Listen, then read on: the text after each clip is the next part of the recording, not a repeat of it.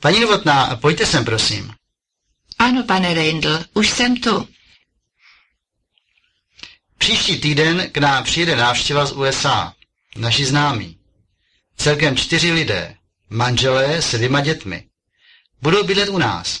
Připravte prosím pokoj pro hosty. Samozřejmě. Kolik let je těm dětem? Co je to dětem? Dětem. Děti, jak velké jsou děti? Kvůli spaní. Aha, už rozumím. Známí mají dvě děti, deset a dva roky.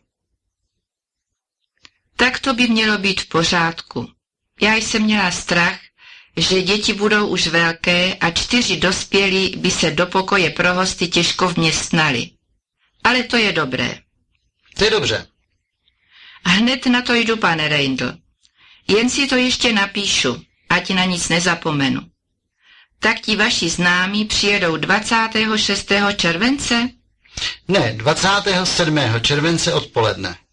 Vy je přivezete hned sem? Ano, Mám připravit něco speciálního na večeři? ano, připravte všechno na 7 hodin večer.